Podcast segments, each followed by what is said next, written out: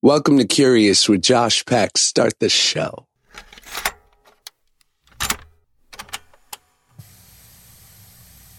Welcome back to the Curious Podcast. My name is Josh Peck, and I'm your host, and your name is Listener, and that's what you do. You listen.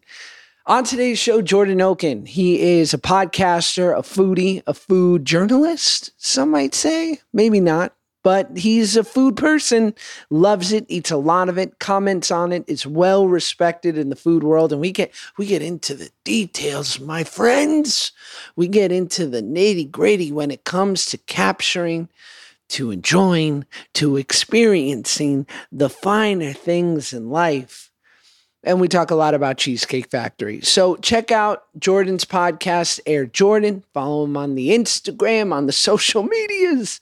And uh, yeah. Oh, by the way, if this pod gets a little uh, inside baseball, um, which I, I've never played sports, so I, I don't know what that term means, but I, I think it applies. Um, if it, you know, we we talk a fair amount about uh, Los Angeles food spots, and I can understand if you're like, you know, Rick in Delaware or Donna in Detroit, and you're like, hey, guys, way to make a one sided podcast. It doesn't apply to me because you're talking about your local fucking delis and watering holes. Uh, first, I'd say, Donna, Rick, easy now, relax. Also, who do you think you're talking to? You think you're going to roll over on me, Josh Peck? Host of the Curious Podcast, you got another thing coming, friend. I was in three years of martial arts, and I'm not going to tell you which one, but let me just reassure you, it was very dangerous. And I was not to be messed with because I knew plenty of uh, ankle strikes and also the art of distraction, which sometimes is the most, uh, you know, well, let's just say it's, it's um, the most incredible martial art move there is because you can run away. Um, anyway, guys, don't worry. Uh, there's plenty to listen to. We talk about all the good chain restaurants and many, many other things. So strap in, get excited for my friend, Jordan Okun. Sorry, just one more, one more part. And I swear to God, we're going to start the podcast in three, two, just kidding. Um, uh, we recorded this about a month ago in sort of the the the prime dog days of Corona, as Jordan would call it, uh, of Corona. So uh, we did this at a social distance over the phone. So there's a little. Listen, it's not bad. It's not my best kind of audio quality that I've ever had on the podcast, but it's good enough. That's right. The sentiment is right on. So Listen, let's be honest, right? The Curious podcast at a seven is still every other podcast at a fucking 12. Okay. Am I right? And yeah, Joe Rogan just sold his podcast to Spotify for $100 million. I'm not resentful. I don't, he works really hard. He deserves, I hear he's a nice guy. So what? Right? You think I care? My pod does very well. Our sponsor today is BetterHelp. So we're doing just fine. We're doing so fine that yeah, I don't even need you guys to to rate this podcast five stars, please, or write a really nice comment that could, I don't know, help me get more people to listen. I don't need that, uh, but I wouldn't hate it. I wouldn't mind it. Please do that. Would you rate the pod? Just give it a. It's so easy. Look at it. It's so easy. Just do it. Even while you're, I think you can rate a podcast while you're driving safely and not put anyone else at risk. And I'm not a professional driving teacher, but I've driven for years. So multitask a little. I'm just kidding. Don't do anything that's not safe. Um, all right, guys, enjoy Jordan Okun.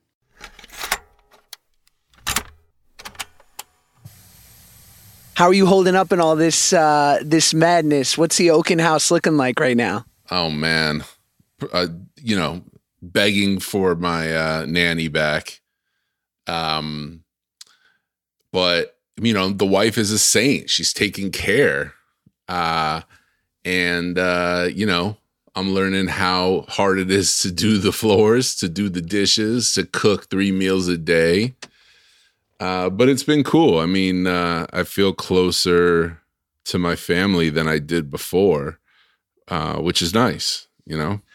Do you do you hate your children yet, or do you, you still love them? Oh well, like I said, my wife is a saint, so she's doing like ninety nine point nine percent of the parenting, maybe ninety nine point five percent of the parenting. Solid. And I'm, I'm kind of on the maid duties. So I got the floors, I got the dishes, I got the cooking, uh, and I just do better under those circumstances. Uh, parenting, not my strong suit. But no, I don't hate my kids at all right now. They're they're great. Uh, you know, my son is hilarious. He's almost seven, and um, my daughter is just the cutest, easiest thing ever at almost three. So, you know, it's it's been nice. I, I, you know, it's horrible because there's so much terrible shit going on in the world during the, as I like to say, the days of Corona. Um, yeah, I like but that. I, I have no, I have no complaints really. You know, like everyone's healthy and uh you know we're secure i we could put food on the table i mean life's you know all things considering like I, I, have it good like i feel like we have it good you know but jordan if you had a complaint let me just get one. Just give me one. Well you know one i mean the big complaint is i can't go to restaurants anymore. A big a huge part of my life was going out to eat uh, and I, w- I would imagine, like I, I've noticed with you and, and your entire crew of like LA food people. I'm wondering, like, are you guys are you guys like on a group chat or like a Zoom support meeting once a week? What's going on? I'm trying to stay off Zoom as much as possible. I get on Zoom for the podcast, and that's just about it. Um, you know, no, I mean, it really is. We're all just like the people who can are just trying to get the word out about what restaurants are doing, what how they've pivoted their business, how people who want to help them and support them can do so. So that's just what we've really been busy with. And then also supporting them, you know, and fuck Postmates, fuck Uber Eats, fuck Grubhub. Why fuck them? Why? Well, be you know, because they're charging insane percentages uh, for these restaurants. And so I would say like the, the number one thing people can do in in wanting to support restaurants right now, everyone has a little extra time. Like call the restaurants, order the food through them, and pick up the food. Word. Like what's what's a vig a Postmates is taking on? Honestly, what are we are we talking mafia vigs? I mean, it's up there, my bro. It's some Hyman Roth shit. It's like 30%. Jesus. And the margins, you know what's been so revealing to me during this, which I I had no idea, is how tight of a margin restaurants are operating under. Yeah, it was an impossible business to begin with. And so with all this that has happened, lo- losing all your dine in business, I mean, it's that much harder. And now it's like the dominoes are all falling. It's like, you know, today Auburn on Melrose closed, a, a very cool fine dining prix fixe kind of choose your own adventure thing that had like the best bread service of the last year. They they were doing like an avocado butter which is Come the, on. the nicest, the nicest, toastiest loaf. And uh, they they just announced, unfortunately, that they're closing yesterday. The big deal was that um, Bon Temps in the Arts District is closing, and so yeah, it's like these restaurants had very little room to spare for fuck ups, for any kind of mistakes, for any kind of bad days, and and and then you know life exploded on them. And yet you got fucking Cheesecake Factory, no shade, no tea, no lemonade, because you know me, I'm a factory man. But they're they straight up they told their landlords, You ain't getting rent from us. And we're the factory. What are you gonna say? Yeah, well, they're in a position where they can do that. I mean, frankly, when when your Oreo cheesecake is that delicious, you could take, you know, you could take some liberties. But So true. I didn't know you were a cheesecake factory guy. I'm a chain restaurant guy. I mean, Outback Steakhouse, the oh. Macaroni Grill, Oh wow. and Applebee's. I'm down to clown at most Oh, you need most to mass eateries. you need to have BJ Novak on and just talk chain restaurants. That's his thing. Oh, Jordan, I, I can't take how many famous friends you have. You're very connected. You're the most famous guy I know. Get out of here, dude! I was I was honored when when BJ came up to our table when we were eating together a few months ago, and you know uh, he's a big fan of your Oh podcast. shit! Yeah, yeah. I, I was very impressed with like, you know, your level of connections. You're an impressive guy, Jordan. Oh damn! Thank you, sir. Thank you. Thank you. Um, yo, that I forgot about that meal. That was a great dinner. We were at Birdie G's. Right? and we ran into BJ. I totally forgot about that. That was a great meal. And that's another place right now that's just their life got turned upside down. They're they've pivoted. They, you know, they're doing takeout now for the first time. They're doing like, you know, Jeremy Fox, it has like a, you know, there's a real Jewish vibe to that menu. And so he's just going all in now with like offering Reuben sandwiches to go and del- and sliced deli meats to go and marbled rye to go. It's just like everyone's just doing what they can, you know. Well, I mean, they have a schmaltz fried rice. What more do you need to know? No, I mean, you know, you don't need to know much more than that. if there was ever a blending of cultures, because no one appreciates Chinese food more than our tribe, than the Jewish people, and that they would incorporate chicken fat, this is like, this is a beautiful mix. You know, it's funny. I, have you ever cooked with schmaltz? I haven't. It scares me. It scares me too. So when I went, so when uh, I recently got Birdie G's, and you know, most of these restaurants are now doing like groceries to go too. So you can get like a fucking avocado and like a box of matzah from this guy too.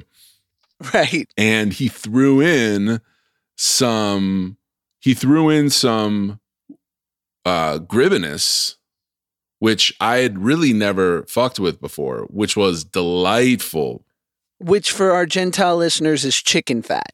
it's it's it's it's chicken fat that's fried with like onions and then kind of like cooled down to this like spreadable gelatinous deliciousness which is sounding crazy to every non-Jew out there right now but just like trust that is actually delicious Isn't it incredible when you really dig into like a Jewish type meal service how how quickly you realize that we're village people. Like we are not a refined palate culture. We come from like hearty ass stews and briskets and chicken fat. Like my my my wife's beautiful Gentile mother during the whole Passover pandemic was like, listen, allow me to cook a couple dishes for your people so that you can feel as though you're represented during these difficult times. I said, God bless you, you Catholic queen.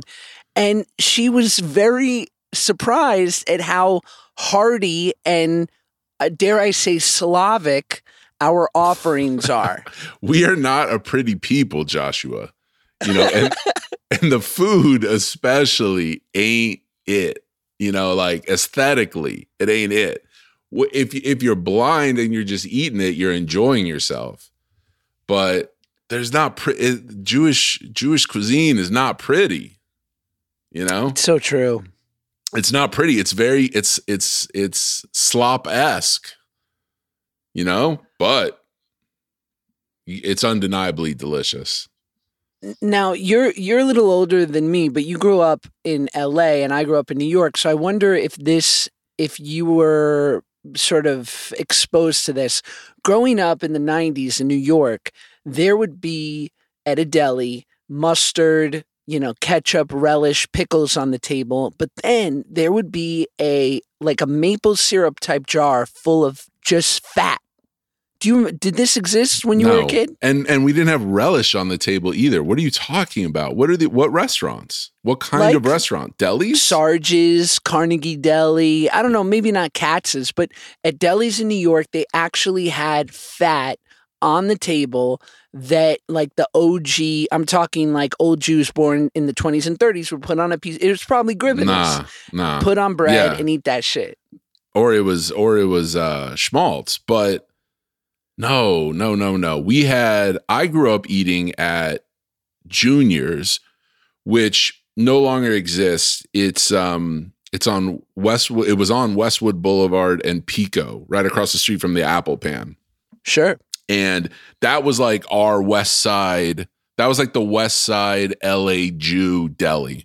Okay, that's like where Jonathan Gold grew up eating and everything like that. Now, if you were from Beverly Hills, of course, you grew up eating uh, at Nate 'n Al. And as I got older, I moved back to LA and uh, started living on my own. I would go to Nate 'n Al often because I lived near there. But no, man, only pickles. You can't put some fat on a table in LA. That's not No, gonna they- fly. They ain't doing that out here. No, that's not gonna fly. And and and relish.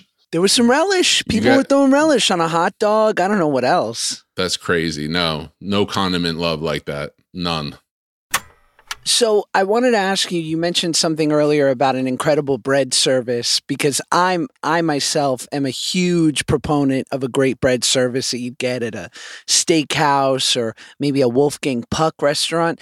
Do you have any insight into what the bottom line is of a bread a free bread service at a restaurant? Like, is that costing them a shitload of money? Because why doesn't everyone do it?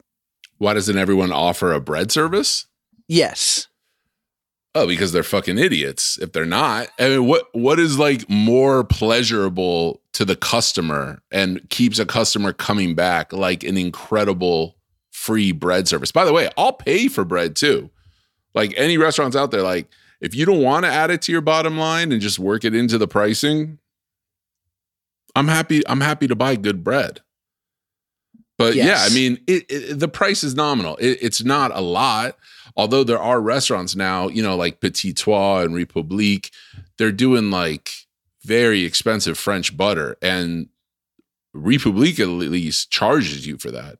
But by the way, buy it. You're not going to get better butter in LA right now than the stuff at Republique or or uh, Petit Trois. They're using that Bordier, that French Bordier.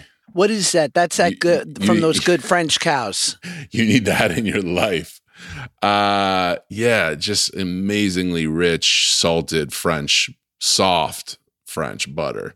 That's just like a little funky, but just basically the best spreadable cheese you've ever had. But but but it but it but it doesn't add in. But by the way, like anytime I could get it, let's do it. Mastro's, who has a better bread basket than Mastro's?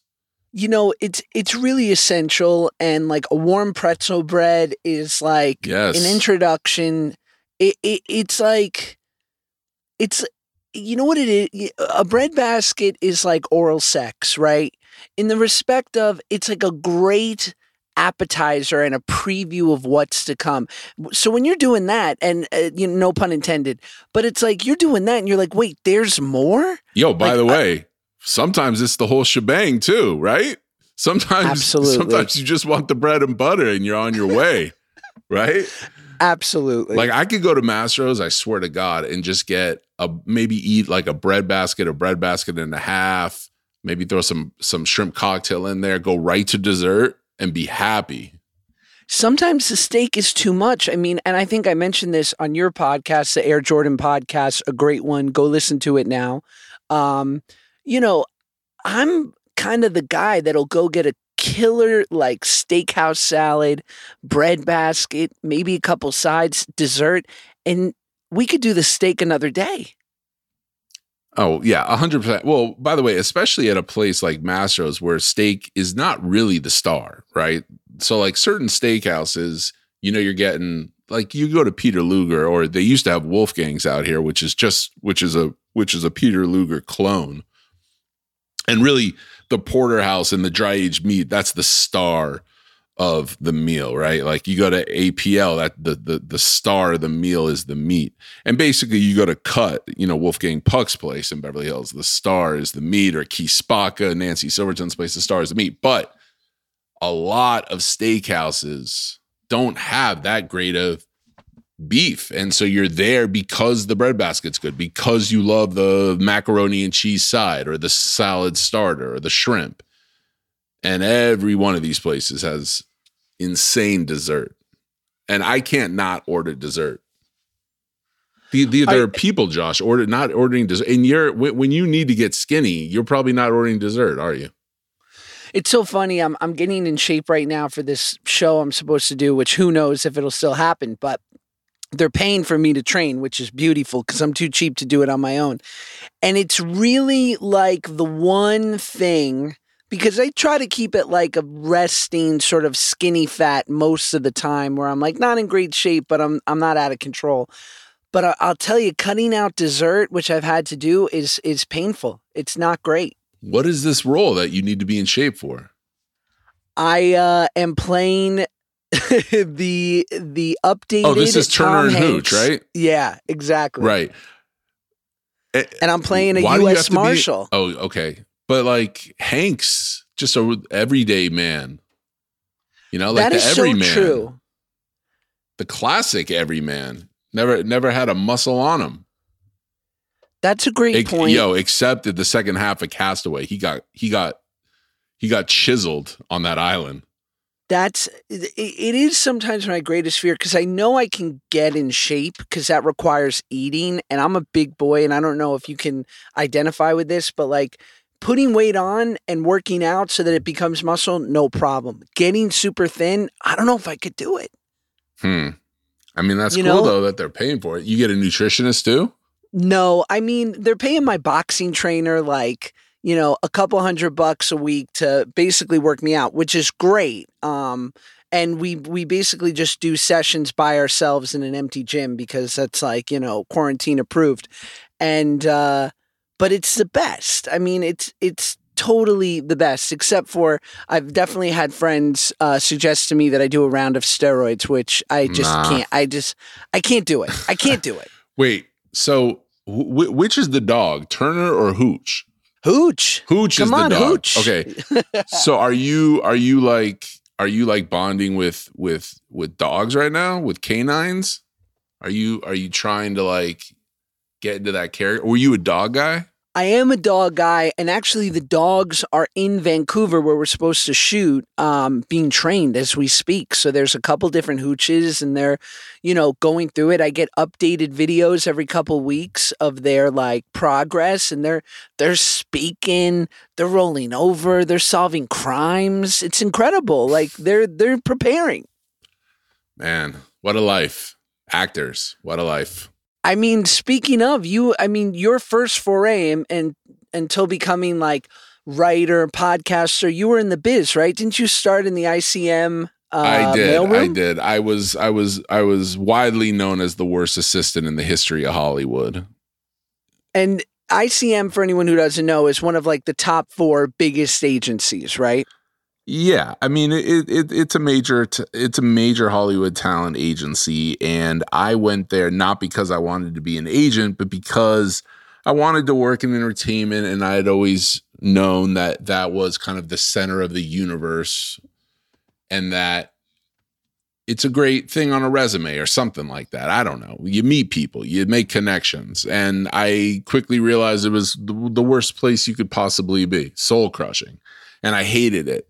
And especially at that time, ICM was like, I mean, they represented Woody Allen, Denzel, Sylvester Stallone. I mean, they had, uh, they were at its peak, whereas now they've, they might have, they've fallen slightly. Yeah, I, I think the um the motion picture department has definitely fallen off and they're more of, you know, they're stronger in television. Uh but just the whole thing of advancing other people's creative careers while I wanted to be creative, it was it was it was not good.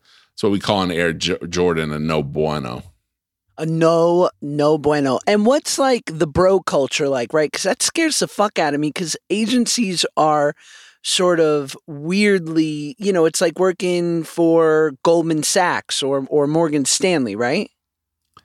I mean, I, look, I, I think that amongst the agencies that the culture is different in every single one. Like there, it's almost like fraternities, right? There's like the cool kids, the jock house, the you know the Jewish house. Although every uh, agency is a Jewish house, but uh, but um, but so it's different everywhere. Yeah, there's bro culture. I mean, I the, and the, and and shockingly, there are some cool agents. You know, like guys who you would want to hang out with. But a lot of the people I was meeting there, you would not want to hang out with. Uh, and you know, they they get a bad they get a bad they rightfully get a bad rap. You know, agents for the most part. For the most part. Uh, but there's there's a hierarchy structure too that's very present, right? How, how do you mean? in the sense of like it's very much like in your position working your way up through the mailroom and then an assistant and then sort of like an upgraded assistant and then a junior agent and it's like at every turn it's much less of like the startup culture or you know where if you have a great idea as a mailroom guy like it doesn't matter. You're a subordinate, like work up the ranks. You're not going to get launched up just because maybe you are a little bit more qualified than others. Yeah, no, I mean it's true. You have to pay your dues. You have to put in a long, a, a decent amount of years to to to be promoted, to get to a certain salary level where you're where you feel like you're even remotely balling as an agent. Um, yeah, you can't just make it overnight as an agent. And I think much like selling, you know, big syndicated TV and getting, you know, Seinfeld or Friends rich in the TV world as creators, it's really hard now, I, I, I think, to to make a ton of money as an agent coming up right now.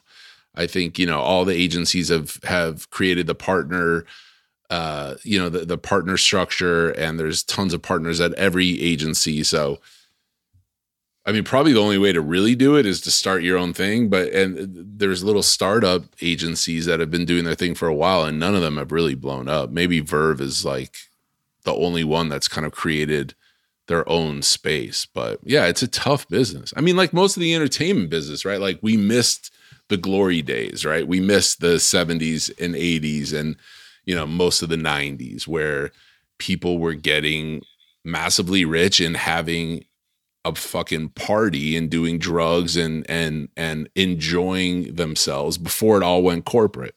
Yeah, it definitely has pivoted and it's not the wild west as it once was and it's like I think what's reassuring about the business at this point, and especially over the last few years, where I heard everyone bitching and moaning about this, you know, about a huge diversity initiative, which I thought was only good for the business and basically for the world, right?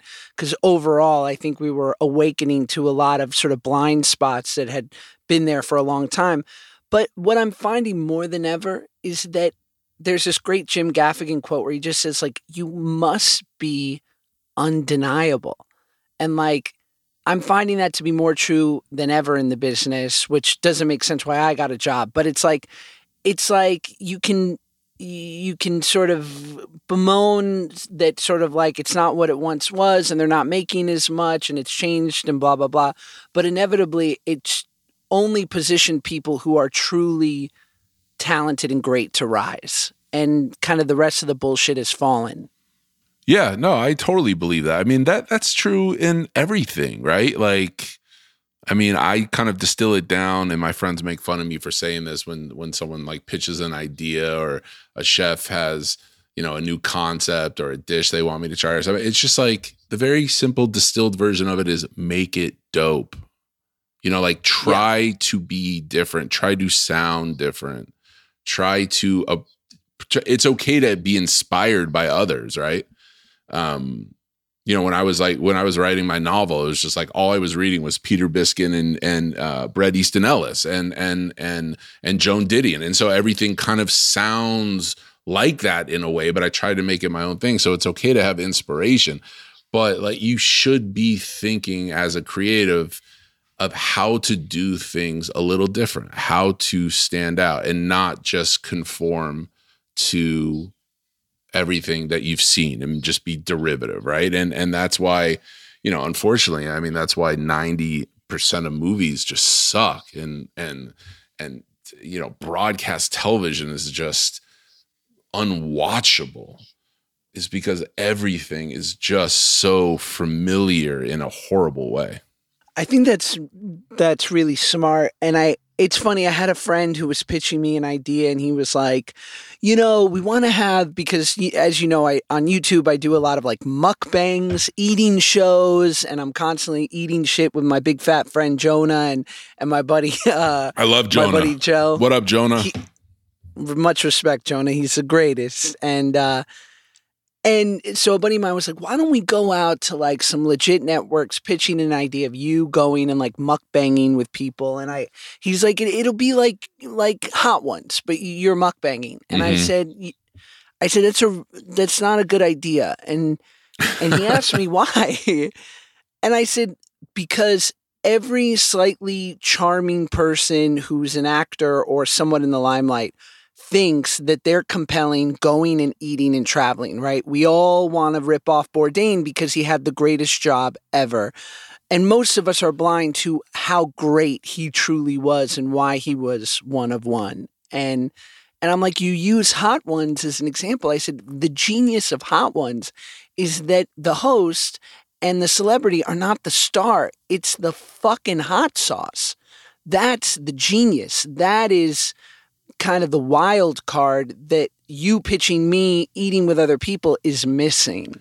Yeah. So unless you find that extra layer, yeah. it's just kind of whatever. Yeah, and I guess that's why at least the first iteration of Man vs. Food was so good, right? Because Adam Richman really was this kind of new fresh face in the food media world and he was this kind of I mean, maybe it's just you and I who like, you know, kind of overweight Brooklyn Jews, but there is something endearing about him. But at the end of the day, there was this goal. You have to finish this food. This food is attacking you in the same way that the hot sauce is attacking people on Hot Ones. But hot and, and because of that, obviously Hot Ones is a genius show.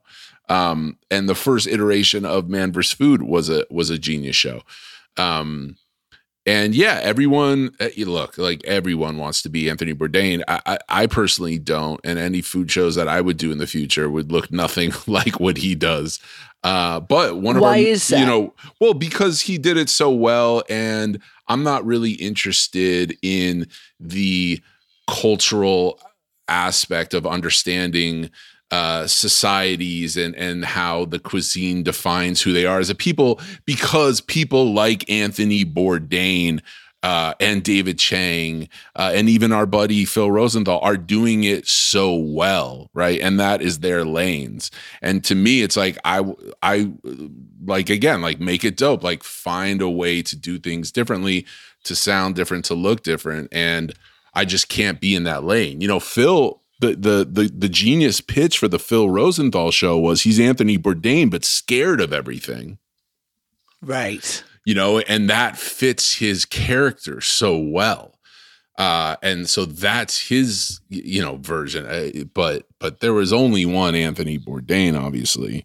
Um, and yeah, no, the buck the yeah, the, the mukbang idea is horrible.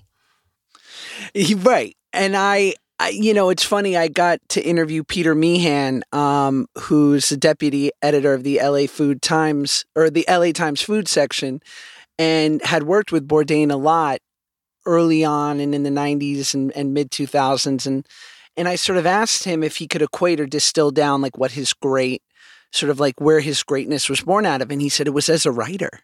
And you forget like what really held the show together. And it was funny after he passed they kind of finished the last six episodes of his show, and it was with other people writing the narrative um, and doing the voiceover for the show, and it just was utterly lacking because that was the true to me like the wild card of it all was that he was sort of dictating everything that was going on and wrapping it up beautifully in this narrative that he could create.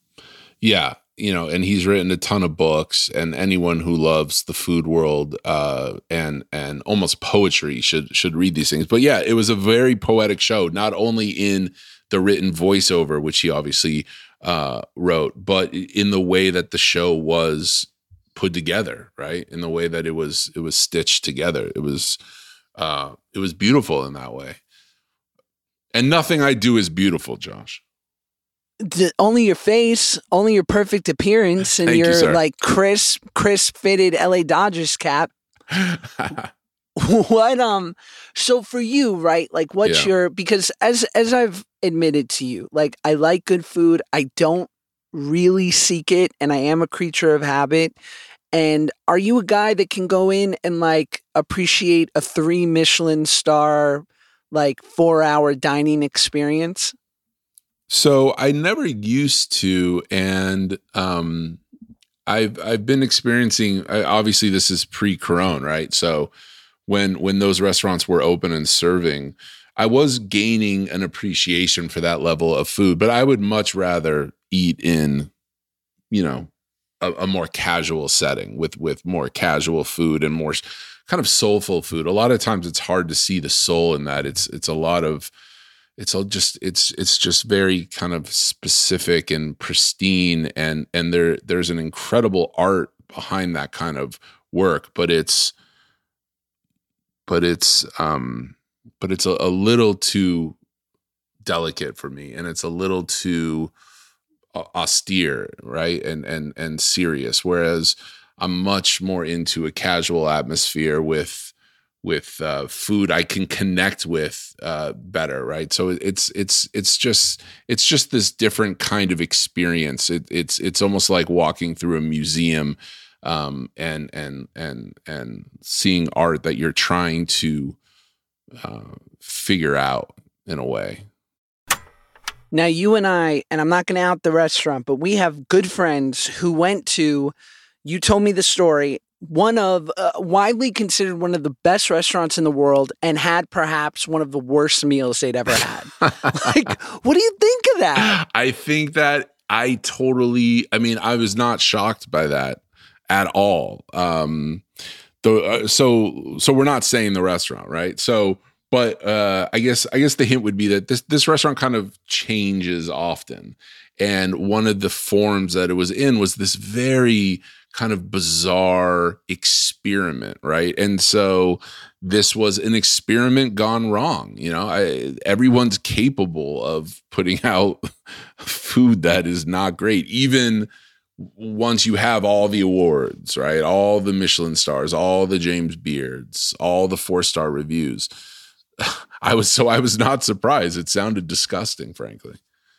So, what what are current food trends, or uh, be it in the food world or the way in which social media sort of documents food? What is pissing you off right now? What does Jordan Okun have an issue with? Well, we are in the days of Corona, right? So everyone is home for the most part, and everyone is cooking, and it's like they everyone just discovered how to make a fucking sourdough.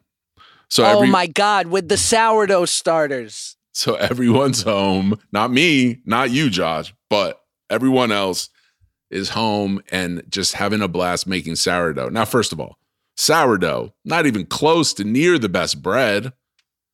Why isn't like so true. why isn't the baguette getting more like like make like again like be different like you're seeing all these people making fucking sourdough i don't want a sour what am i gonna put fucking clam chowder in it i don't want a sourdough give me give me a baguette someone make some bagels give me a nice italian loaf you know how good an italian loaf is it gets no love That's right. That's right.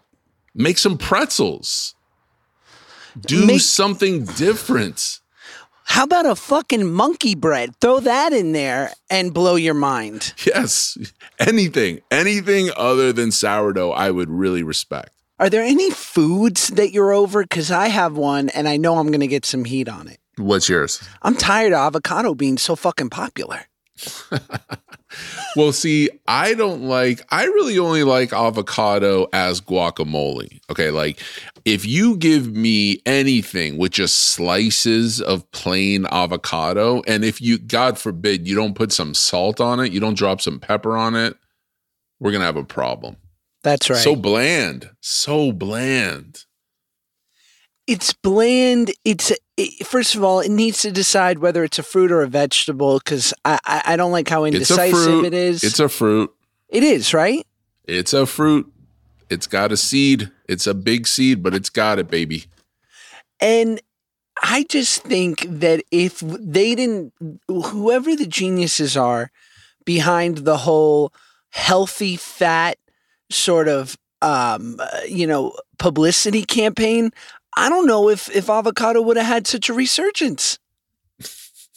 I don't know if it ever had a resurgence. It's always been here, god damn it. But only as guacamole, right? You, you can't grill it. These people who are grilling it are idiots. the the chunks, the chunks and like the Cobb salad don't need it. That's right. And if- and by the way, these people I mean the grilling is one thing. I see people putting it in omelets. Is it, have you ever seen something more disgusting than that? here's the truth. I'm not against some guacamole with like a Mexican inspired guacamole. Guacamole is an entirely different thing. I'm talking. I see people putting chunks of just plain avocado inside an omelet. It feels as though it's missing that something. Is, that's offensive. It's offensive.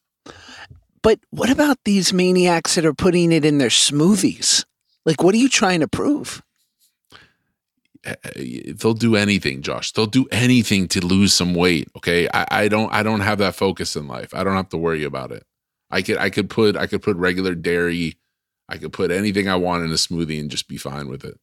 But by the way bill nye the science guy he said it himself. He said half an avocado healthy.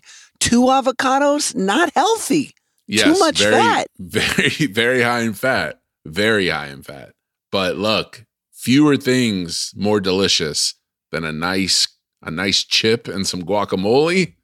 Come on. It is delicious, but you bring up a great point, which I will not gloss over, which is you are a, a big, beautiful man. Yeah. You're well proportioned. Yeah, it's what they call big boned. You're big boned. I'm, I'm a whole lot of man. It leads me to ask the question can you can you really trust a skinny foodie you know, it's a good question. A lot of these foodies are skinny. A lot of them are skinny. They, just because someone's blessed with a metabolism does not mean that they should not be trusted. Okay. Now there are a lot of phonies out there. You know, there are a lot of as as uh, Fifty Cent once said, there are a lot of wanksters out there, right? Sure. But but yeah, no, you could trust it. You trust Phil Rosenthal, don't you? We brought him up before. Skinny as all hell. Skinny. He's uh, Bourdain, we we brought up Bourdain. Almost zero body fat on the guy. Everyone's trusting that guy. He did smoke incessantly, and then he he may have had a heroin problem at one time, but one hundred percent. But skinny, right?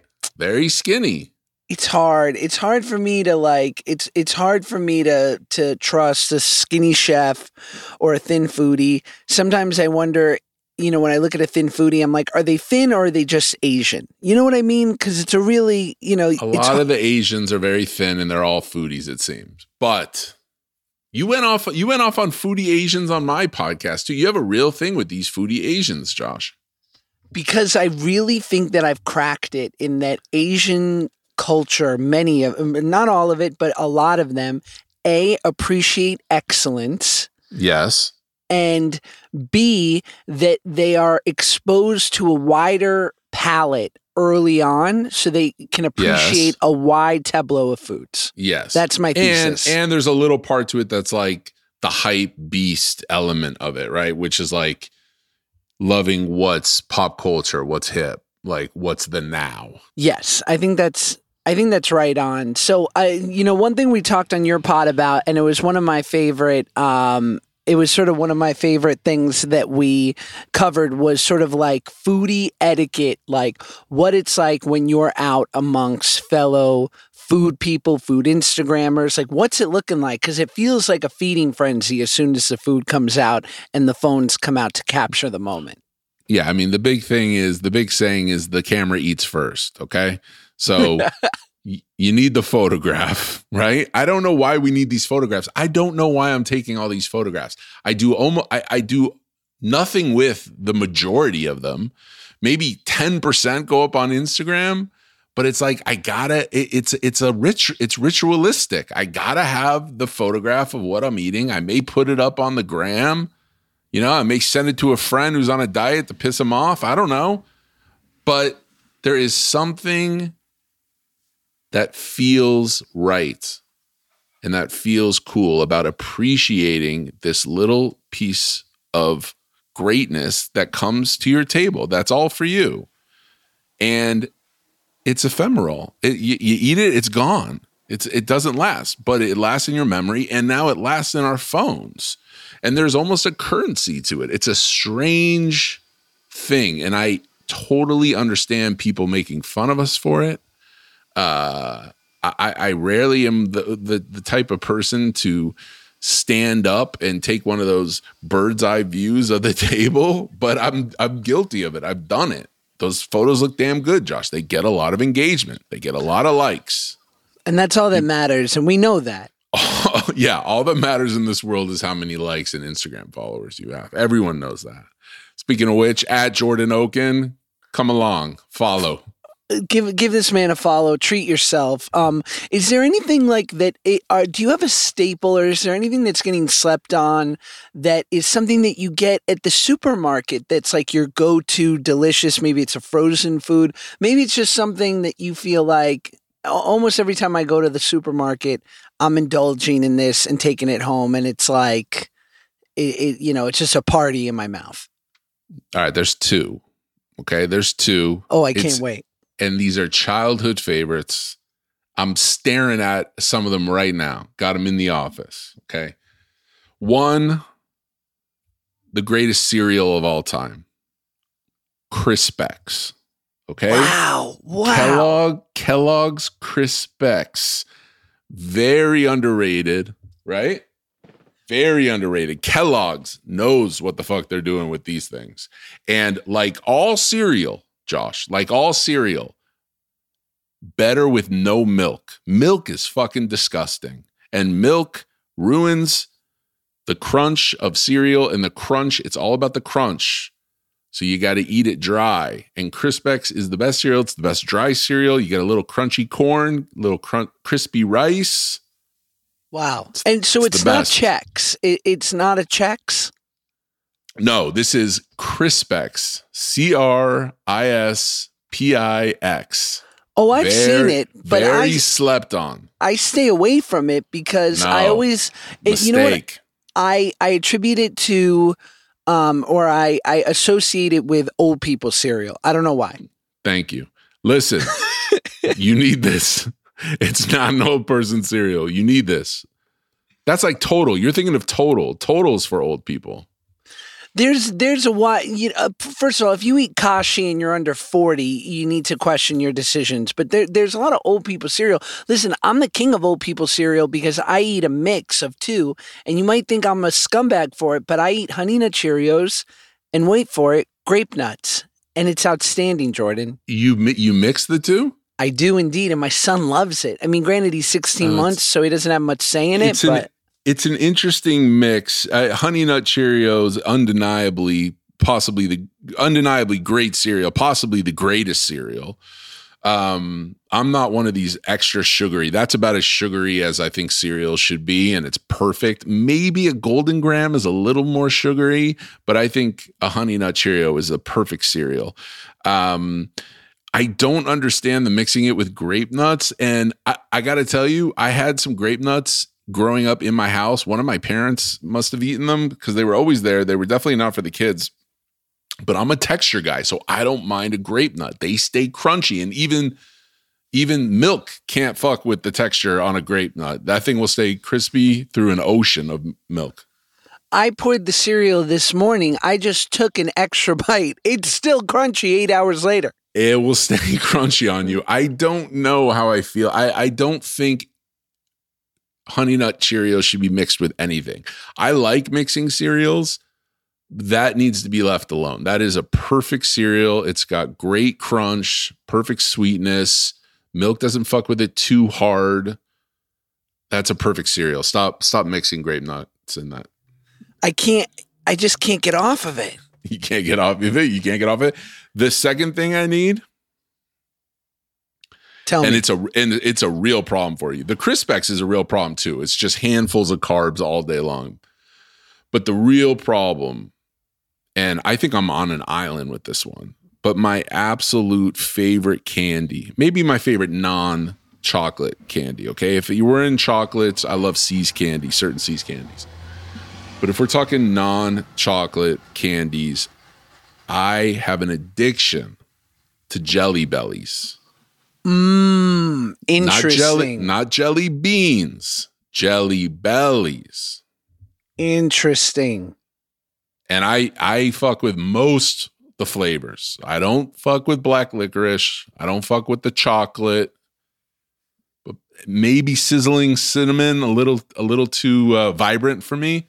But everything else, it's a go. That's that's brave. And I and by the way, and here's the real controversial one: the buttered popcorns. I'll eat an entire bag just of those. Yeah, I. You know what? There. Here's my theory on people like you and people that are in the food world. You need to have a weird indulgence like this because So it's like it's like a kink, right? It's like someone who's hooked up so much they gotta they gotta start you know uh, tying people up. Is this is this is lowbrow in your opinion, or this is just straight weird and kinky food eating?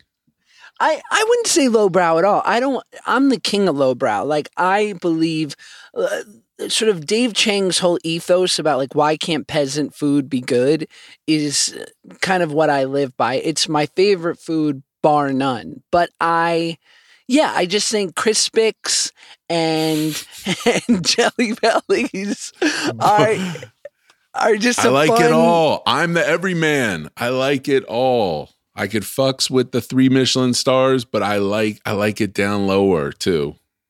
And Now- they're real childhood staples. That that now that I have free buying power at all times, I I, I still can't get over that. That I could just walk in and get two pounds of jelly bellies like it's nothing. I don't mean to brag, but like I think it can be assumed that I have I've made a a little bit of scratch in my life. And You've made w- some you've uh, you've made some coin in this business. I've made a, a couple shekels, and the reality is is that I can't believe, and I don't know if you. I'm sure you feel this the same way. If I go, I'm not. You know, I'm probably checking the prices at a high end steakhouse because you know you could pick the wrong steak and it's a hundred fifty dollar Japanese two ounce wagyu. But yeah. like, but you got that. You got that Turner and Hooch money now.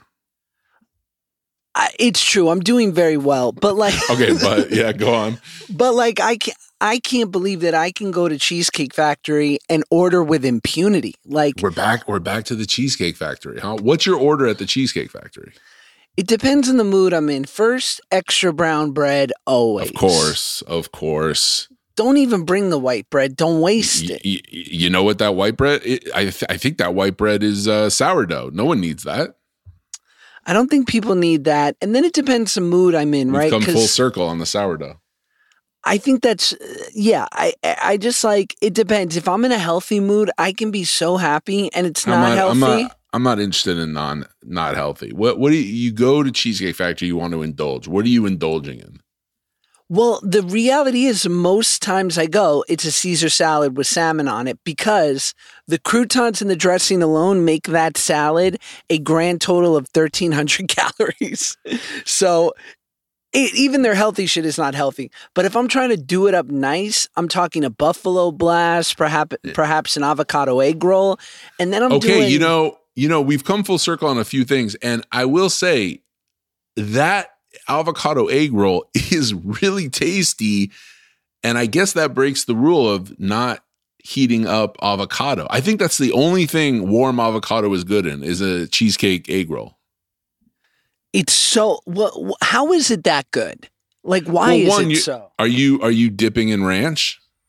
Of course, I'm not crazy. Right. So it's good because you're dipping it in ranch. Egg roll, you know, the the wrapping is is wonderful. And it is seasoned. It's not just avocado. It is seasoned. It's it's basically guacamole in that thing.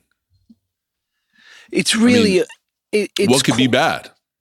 It's quite the dish, and then I'm following it up with probably one of my favorite meldings of foods in the world that I can maybe eat every day, which is like I love any kind of a fried chicken cutlet mixed with a starch, and by starch I mean a pasta or rice.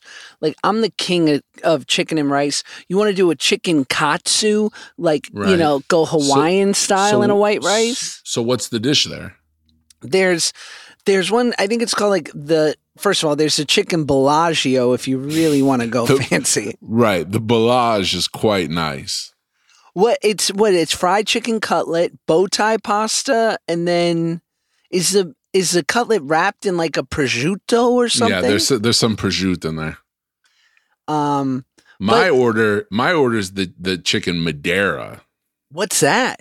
The chicken Madeira is the cutlet with like basically a uh, like a like a dark sauce with cheese and like asparagus tips. Whew. Mmm. Savory. Wow. Wow. Wow. Just like, our marsala, Gentile like a mothers very used like to a make. very deep marsala sauce. Right. That's and that's not a that's not a dish you're going to find at a Jewish home, right? Like that's your Christian friends' parents were making that. Yeah, that eh, as a young Jew, the Cheesecake Factory in Brentwood really blew my mind. R.I.P. to the R.I.P. to that cheesecake.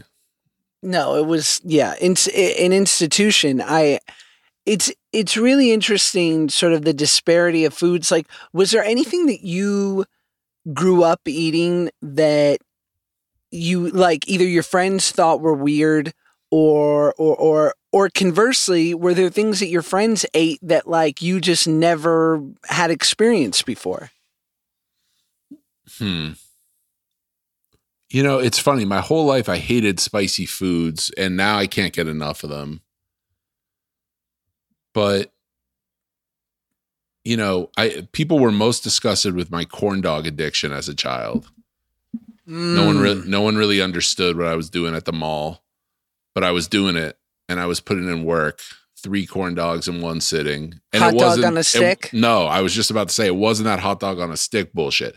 This was like West Side Pavilion, mid '90s, early '90s, uh, mom and pop corn dog spot, Right.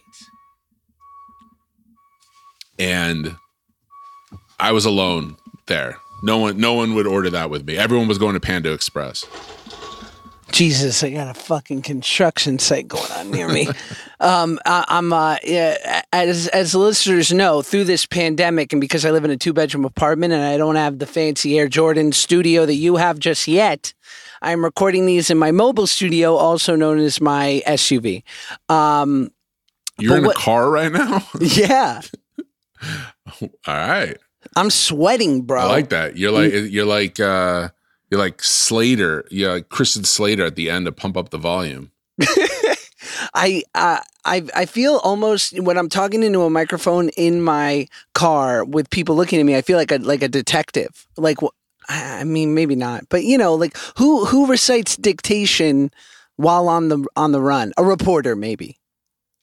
Yeah, you know, I feel like with the, the YouTube culture, like all these people are just sitting in their cars and and giving reviews of shit. So you probably look quite normal to most people. So, oh man, I had a good. Uh, I I wanted to do one more follow up question. Oh, here's the perfect thing. What? Okay, imagine you hadn't met your beautiful wife and you're on a first date with someone. What's a what's a deal breaker? Dietarily or food wise like you are on a date with a woman they do this and you go this ain't the one I mean, I, I think that uh, look before my beautiful wife took pity on me and, and decided to spend the rest of her life with me. Uh, you know, I'm not the biggest ladies' man. So I, I let someone could do anything across from me, and and and uh, I, I didn't have a problem with it. they could eat a bat from wuhan and you're like yeah, I- listen I, mean, yeah, I, I was just happy for the company, you know. Um, so it, it, it's not. th- There's nothing that's a real turnoff for me. I, I, I think that, and part of the stuff that I talk about in my show, I love all aspects of dining culture, right? And so, if someone, if I'm interviewing someone and they're one of these people who are like, you know, I, I only eat food for like energy, you know, I, that is interesting to me. That is funny to me. Like, I would like to get to know more about someone who actually does not enjoy the indulgence of eating. Because for me, for you, for most people, it's all we think about, right? We're planning dinner at lunch and we're planning tomorrow's breakfast when we're going to bed. uh, we're so obsessive about in enjoying food.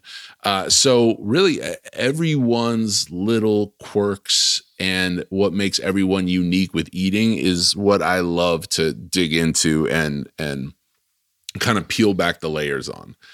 So, uh, you know, I, I think about like how you would deal with someone in a relationship who like you know, like my wife, after eight years of dating, we we she started out as like a pretty normal eater, and then she became vegan. And it doesn't, as I said, I'm not a foodie, so it doesn't affect me. But I got friends who like their whole life is wrapped around where they're going to eat and what they're going to share. And so, how would that work for you? Like, do you think you could hang with that, or what's what's your thoughts on that? I mean, it would be annoying if I was married to a vegan because pretty much every restaurant you go to, you need to have those options, right?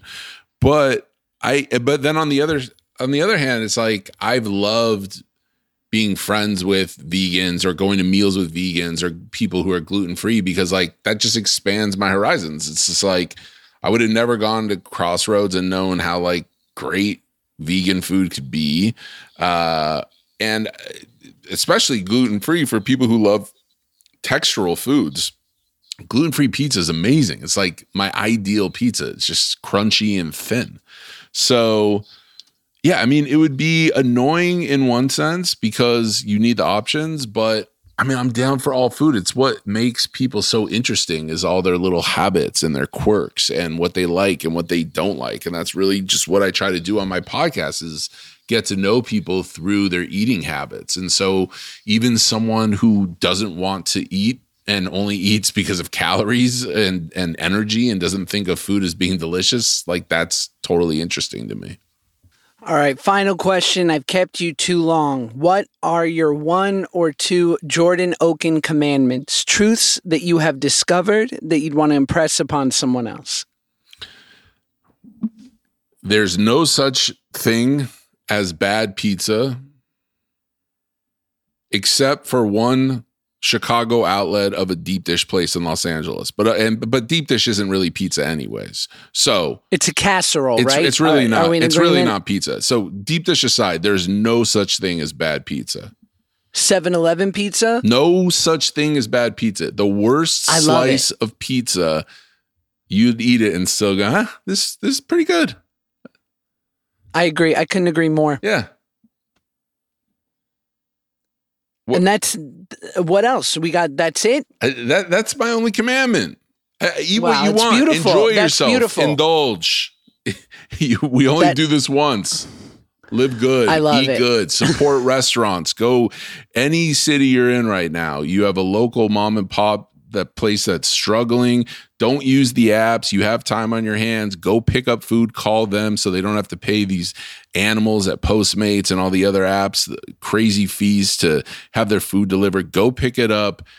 Help your local restaurants, buy gift certificates for when they'll be open in the future, buy merch, get a little extra takeout for you and your family, save it for the next meal. We need to support our local restaurants if you're in LA, I keep a bunch of uh, their specials up on my Instagram stories called the F Corona stories. Uh, I highlight where all the great restaurants are doing takeout and what the best dishes are. So if you can, if you have a little extra dough in these times, please support your local restaurant. What do you? What's a good tip? What are you? T- are you tipping? Because I feel like twenty percent is not enough for good service right now. Well, you know, it's it's it's hard to say because right? Because so um you're not getting you know obviously you're not getting service but I, have been leaving good i mean I, have been for pickup you should be generous. Minimum ten dollars tip on, That's on right. pickup. Minimum 10 can i tell you a really embarrassing story once? Yeah sure. That once happened Please. to me. I this is pre-corona this is years ago now i was picking up food from someone who was behind sort of like, you know, it was like a walk up counter where they do the food and I had ordered it and picking it up. So I'm like, no tip. I'm not tipping you. I was not served at all. I picked this bag up and I signed my name. Well, the person wrote on Twitter that I was a real piece of shit for not for not properly tipping them. Now, granted, sometimes I do if they're nice, if maybe they go and grab me an extra, you know, utensils or a soy sauce. But this did not seem like it warranted a tip.